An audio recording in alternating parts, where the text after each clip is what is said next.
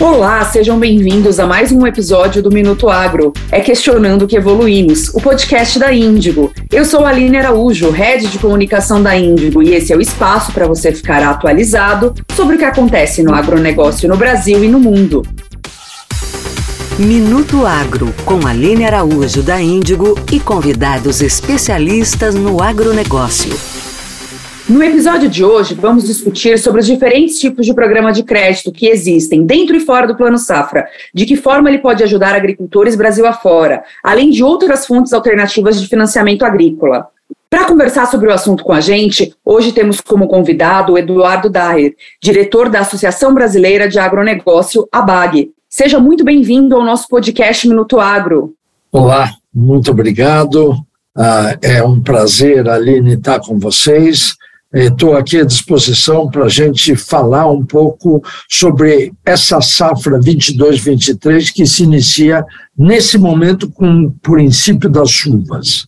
Sim, e antes da gente entrar diretamente no assunto do episódio de hoje, você pode, por favor, contar um pouquinho da sua trajetória profissional e como que ela se conecta com o tema financiamento, plano safra, do episódio de hoje? Olha, uh a você e a todos que nos escutam. Na realidade, quando você trabalha no mercado de insumos, que é o meu caso, uh, eu iniciei minha carreira como vendedor de adubo numa companhia que não existe hoje mais, Companhia Paulista de Fertilizantes, que chamava-se Copas, e efetivamente a partir dali, eu me envolvi com o agronegócio de tal forma, e na sequência, eu fui trabalhando com associações, que é uma tarefa bastante interessante, bastante diplomática. Eu fui diretor da ANDA, Associação Nacional de Difusão de Adubo, por um longo período, da ANDEF, que hoje é representada pela CropLife, que cuida de defensivos agrícolas, e hoje conectado à ABAG, Associação Brasileira do Agronegócio. Ou seja, totalmente conectado com a preocupação das safras, com a preocupação dos financiamentos e mecanismos de crédito. Sou brasileiro, não sou engenheiro agrônomo, embora convivi mais de 35 anos só com engenheiros agrônomos, eu sou economista, formado pela USP e graduado e pós-graduado em administração pela Fundação Getúlio Vargas. Sempre ligado à, à área rural, na medida em que todos nós, aqueles que nos escutam também, se for procurar, tem na sua origem alguma coisa uh, da área rural, seja o avô, bisavô, imigrante, todo mundo tem uma origem nesse sentido. O que me traz muita tranquilidade e felicidade, Aline. Bom, é uma vida inteira dedicada ao agronegócio. Então, o senhor sabe é, que um dos grandes desafios do produtor rural é o financiamento das safras. O crédito rural é o financiamento destinado às atividades ligadas ao agro. E através do Plano Safra, se não a maior linha de crédito existente nesse país, você pode dar um contexto do que, que se trata o plano, o que está englobado e como que o produtor acessa? Perfeito, nós vamos desenvolver isso ao longo da nossa fala, mas efetivamente é um mecanismo de financiamento, ou seja, o crédito rural é transformado num plano safra e esse é o financiamento que consiste no estímulo para plantar, criar investir, enfim, para que o agronegócio comece a se movimentar.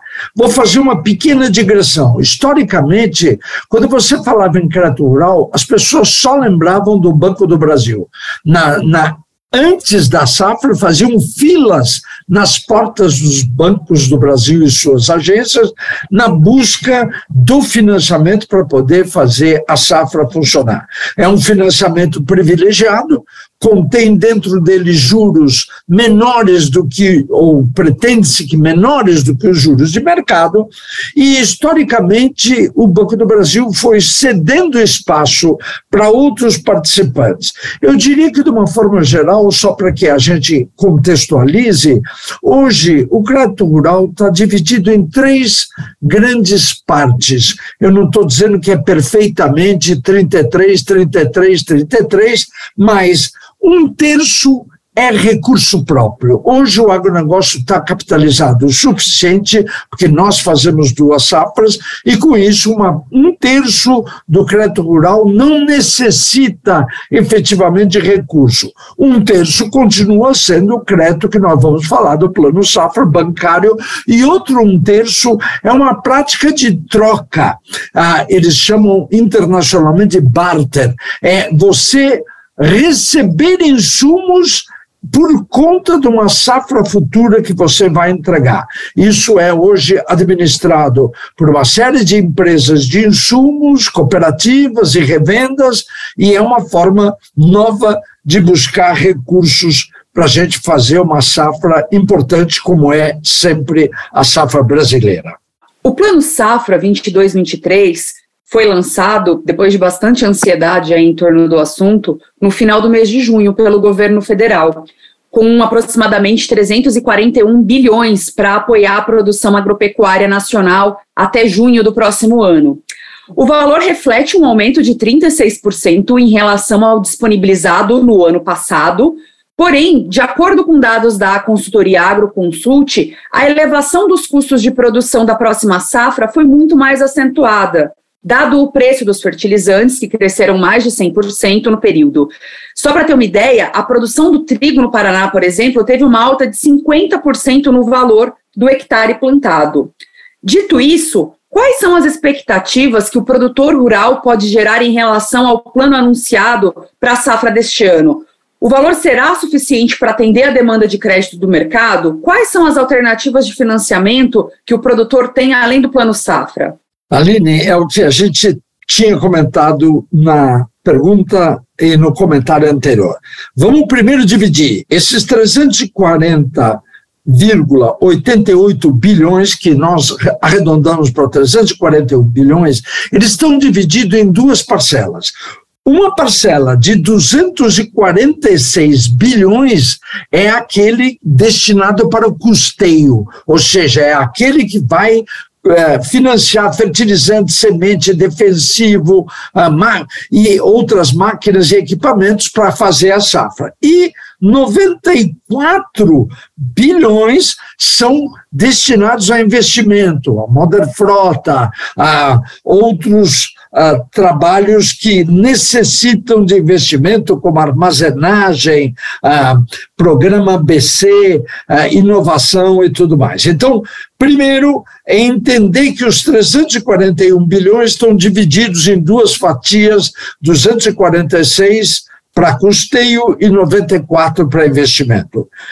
É verdade que os custos, por conta do conflito da Ucrânia com a Rússia, dispararam, sobretudo no setor de fertilizantes, e isso diminuiu a possibilidade de obter financiamento a preços razoáveis, porque os custos foram muito elevados. Nós temos que relembrar, historicamente, nós tivemos quatro Cs muito complicados. 2020, o C da Covid. 2021, o C do clima. Nós tivemos uma seca muito grande e, em outras situações, excesso de chuva. Em 2022, nós tivemos o C do conflito Rússia e Ucrânia. E continuamos tendo um outro C que o produtor rural tem que estar atento, que é o C do câmbio. Ou seja, uma, o dólar que estava quase a 5,30, ontem veio quase abaixo de 5,1. Essa volatilidade do câmbio pode pegar o produtor com o pé trocado e representa o problema. É preciso levar em consideração, além do dado da agroconsult e da forte demanda por crédito rural, que os juros chamados controlados, que eu chamaria de juros subsidiados do crédito rural, eles, embora tenham aumentado 36%, eles, dentro da parcela de dinheiro disponível, eles que eram 66% do plano safra uh, 21-22, viraram só 57% na safra 22-23. Ou seja, proporcionalmente a gente tem menos recurso disponível para poder tocar a safra. É verdade que os tipos de financiamento de custeio rapidamente vão se esgotar, como já se esgotaram. Eu vou citar, e depois a gente volta a falar sobre isso, Pronaf, que é financiamento para agricultura familiar, Pronamp, que é o financiamento para médias e pequenas organizações, e também existe a disponibilidade para uh, ah, Prodecop, que são para as cooperativas que fazem um papel de financiamento. Então, é, é, é só para deixar claro que existe essa é, possibilidade de financiamento, ele rapidamente tende a se esgotar, e mais do que isso, existe a possibilidade do barter, que acaba sendo preocupante nesse momento de volatilidade de câmbio.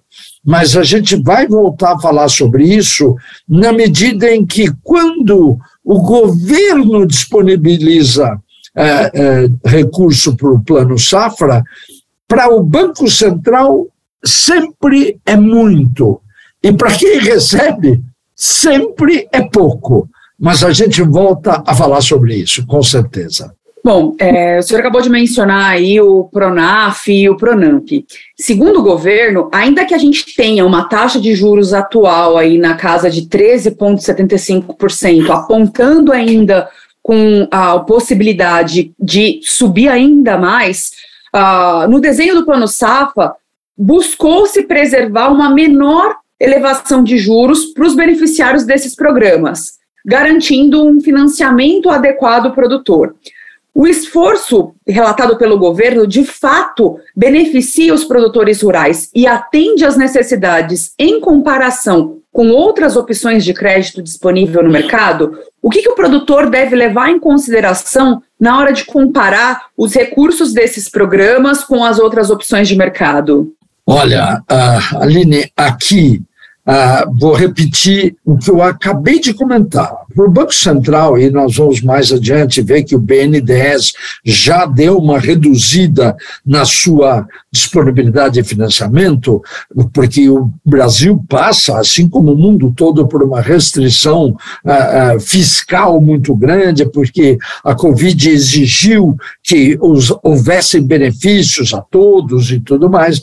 Mas eu queria dizer, e queria recomendar nesse podcast, que o produtor rural antes de tomar uma decisão radical, ele faça as contas quanto ele vai ter que gastar e investir na semente, no fertilizante, no calcário, no defensivo, naquilo que vem antes da porteira e fazer uma especulação sobre quanto ele imagina que vai receber no momento dele disponibilizar o produto dele ao mercado, seja a cooperativa, seja alguma trade que vai comprar o produto dele para exportação, ou seja, a conta é sempre obrigatória para ser feita. Sair fazendo sem calcular pode ser um problema muito grande quando você chegar no momento da safra.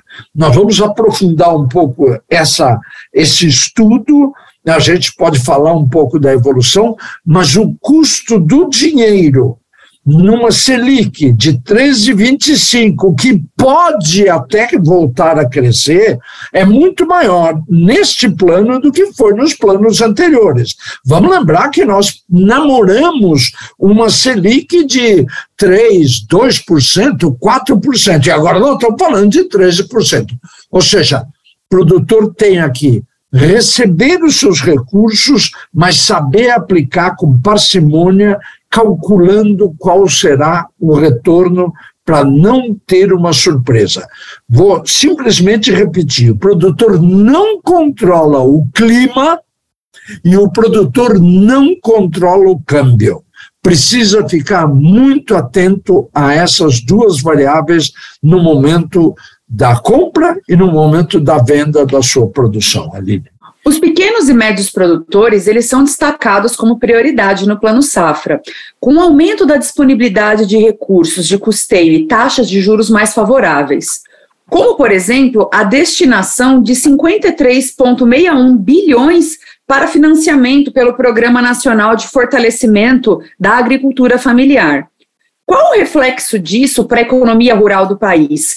E para o cenário dos produtores, em meio a tantos problemas que acometeram as lavouras nos últimos anos, como estiagem em algumas regiões, fortes chuvas em outras, além das questões de pandemia e os reflexos na economia como um todo?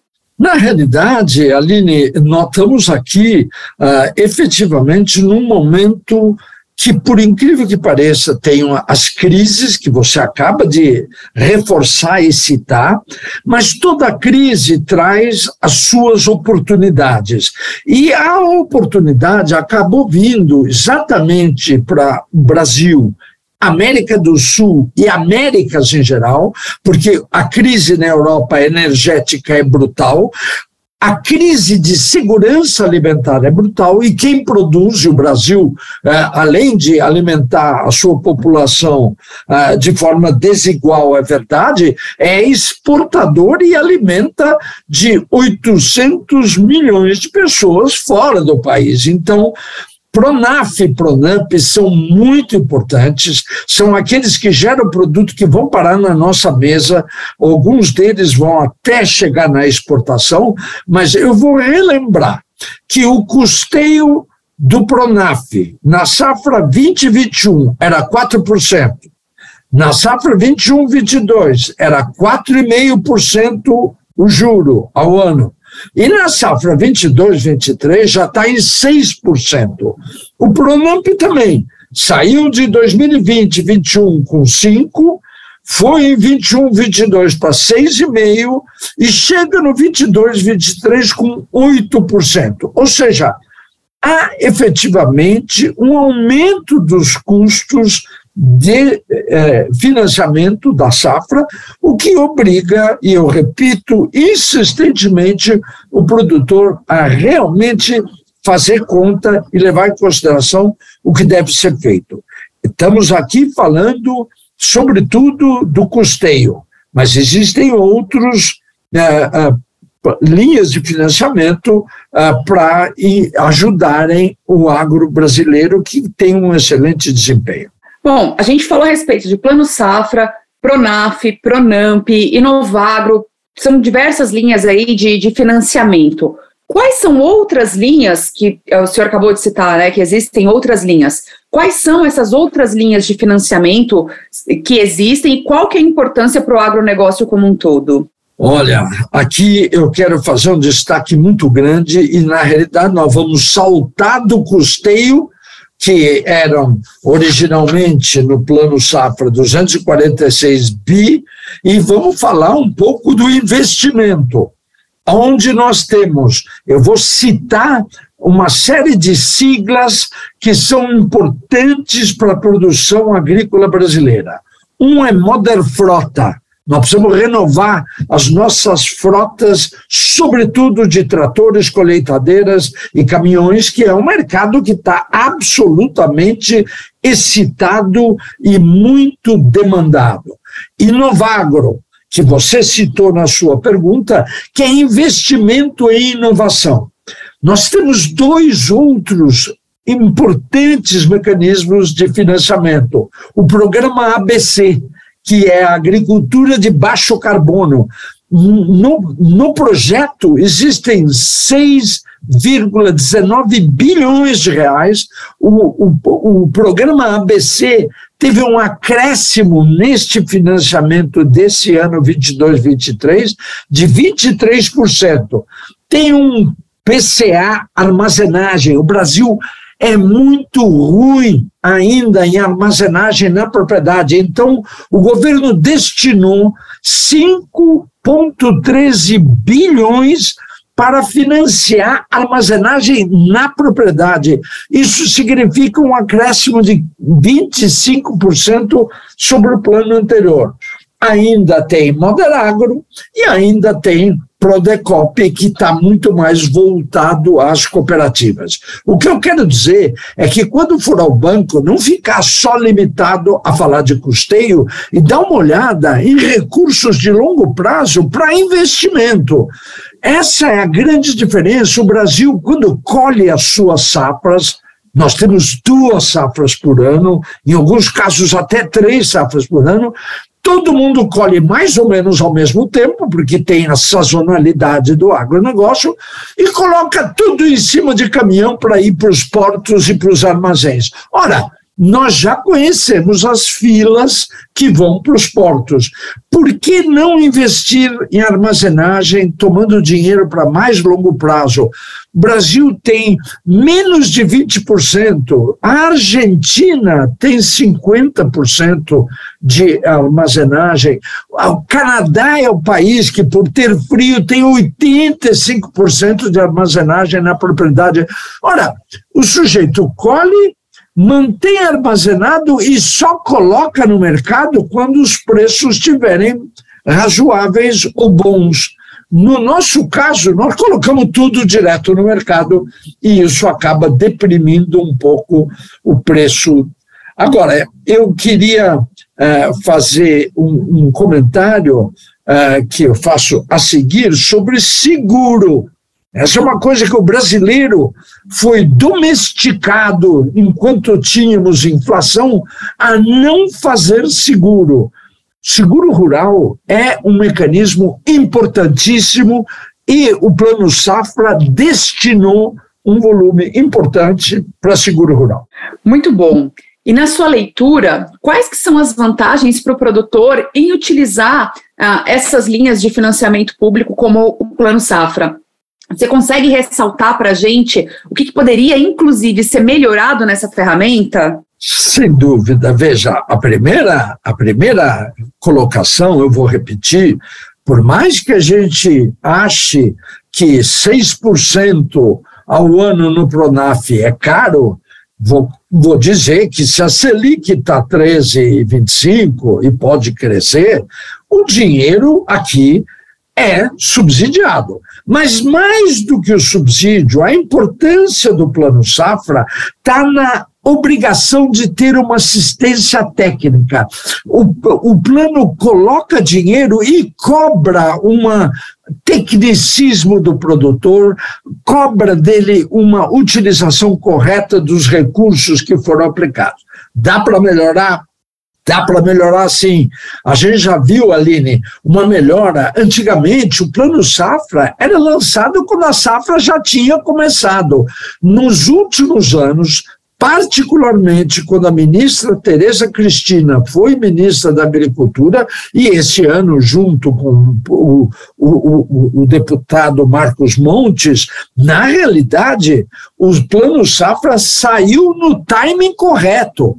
O Plano Safra é para ser lançado antes de 1 de julho, quando é começar o começo da safra 22-23.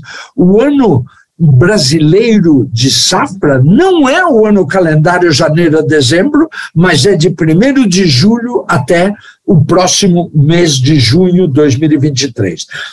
O timing correto, a melhora do financiamento do seguro rural para que a gente diminua os riscos daquilo que a gente não consegue controlar, eu já falei, o clima e o câmbio, e seria uma grande evolução. A gente tem pedido isso há anos que o ano não, o plano safra não fosse de um ano só, não fosse só de 12 meses, fosse um plano plurianual, como acontece na Ásia, como acontece nos Estados Unidos e na Europa. As pessoas não pensam só no ano que vem, pensou nos próximos anos.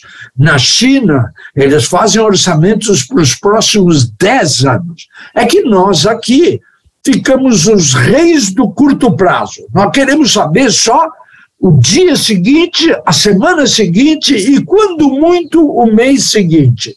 Nós temos que começar a desenvolver, dentro do orçamento do Estado, eu não estou falando do governo, mas o Estado tinha que desenvolver um raciocínio de plano plurianual, mais anos do que só um plano safra.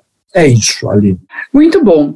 Como a gente mencionou, o plano safra foi lançado aí no final do mês de junho, né? E já no final do mês de julho, ou seja, um mês depois, o BNDES ele anunciou a suspensão temporária dos pedidos de financiamento de operações de algumas linhas de crédito do Plano Safra. O que, exatamente aconteceu e de que forma isso impactou na prática o agricultor para a safra que está começando agora, que o plantio está começando agora? Veja, Aline, vou repetir com outras palavras o que eu já falei duas vezes nesse nosso podcast. O cobertor é curto. O Banco Central acha que colocou um monte de recurso e o produtor já sentiu que acabou Pronaf e Pronamp, já tomaram todos os recursos que colocaram à disposição para a safra inteira. Nós estamos agora em meados de setembro, começou a chover agora, a safra, do ponto de vista agronômico, começa agora, a safra de verão, né? nós vamos entrar na primavera na noite de amanhã, e enfim, o cobertor é curto. O segundo detalhe que eu queria destacar nesse podcast é complicado. Esse é um ano eleitoral. Nós já assistimos isso no passado é um governo põe recurso e não sabe se ele vai colher esses recursos. Isso já aconteceu no passado não muito remoto. O plano safra do Fernando Henrique Cardoso, quem colheu foi o Lula. E agora nós estamos na eminência de um plano safra que pode até ter continuidade política, mas pode não ter. Então, o ano eleitoral, um planta, normalmente um planta e o outro colhe. Então, é preciso pensar um pouco politicamente como é que isso vai funcionar.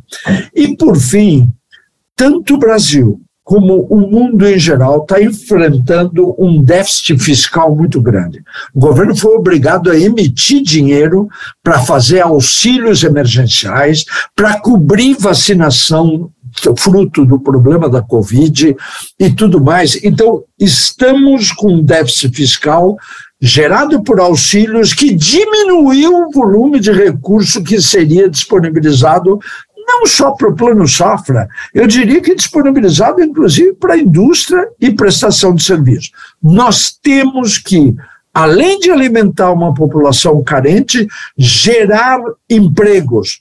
Nós temos que acabar com essa história de que, ah, não, mas o sujeito está vendendo bolo na porta do metrô. Isso não é, é um emprego sem carteira de trabalho, é um emprego informal, é um emprego que muitas vezes gera um desconforto para quem compra e para quem vende. Eu acho que a gente tem que pensar um pouco melhor como é que nós vamos fazer nos próximos anos. Infelizmente, a gente está chegando no final do nosso episódio, mas eu gostaria de fazer uma última pergunta. Pensando em tudo que a gente conversou aqui, é, você trouxe uma fala que me chamou bastante atenção e que é, é faz total sentido, né? O cobertor é curto, né? A gente teve um plano safra que foi anunciado uh, no tempo certo para safra, uh, que com o crescimento em relação ao plano anterior, mas que num espaço aí de 30 dias, uh, as linhas de Pronaf e Pronamp aí já tiveram os seus recursos né, distribuídos, enfim. Qual que é a mensagem que você poderia deixar para o produtor sobre o que, que levar em consideração para as melhores fontes de financiamento, né? Porque, bom, se a gente não tem, não vai conseguir contar com os recursos de um plano safra, porque efetivamente o cobertor é curto, como você mencionou algumas vezes, e de fato é. Uh, como que o produtor pode fazer um, um planejamento financeiro eficiente para sua lavoura? Quais são as outras fontes que não públicas, de repente, que o produtor deve olhar, ter atenção para ele utilizar e conseguir financiar a sua safra? Olha, uh, eu vou, uh, ao final, eu vou dar uma frase que talvez uh, vá fechar essa nossa conversa, mas eu, eu começo para sugerir ao produtor que nos ouve, sugerir à audiência desse podcast que nós não temos que olhar só para o que está acontecendo no nosso vizinho. Nós temos uma visão, às vezes, muito curta, municipal, quando muito estadual. Nós temos que olhar um pouco mais para o que está acontecendo no mundo. Eu sei que isso não é uma tarefa fácil, mas quando você tem entre o plantar e o colher, entre o gerar e criar, as carnes, você tem que olhar muito mais para o mundo como um todo, para o futuro como um todo, do que no curto prazo e olhar para o seu vizinho. Nós temos esse defeito um pouco histórico. É a primeira recomendação. A segunda, eu vou repetir e sou insistente em que é preciso tomar muito cuidado e usar os instrumentos disponíveis, cuidado com o clima e cuidado com o câmbio. Ou seja, quando a gente viu que o fertilizantes disparou, não tinha nada a ver com o fenômeno brasileiro, tinha a ver com um fenômeno internacional de câmbio, porque o gás natural que gera fertilizantes, que é importado, é importado em dólar. Então, muito cuidado com o câmbio e com o clima. Existem formas de monitorar. É importante olhar para esses dois dados constantemente. E, finalmente, para que esse minuto agrícola, esse minuto agro, possa a, a fechar com uma fala do Plano Safra, eu diria o seguinte: faça contas sempre.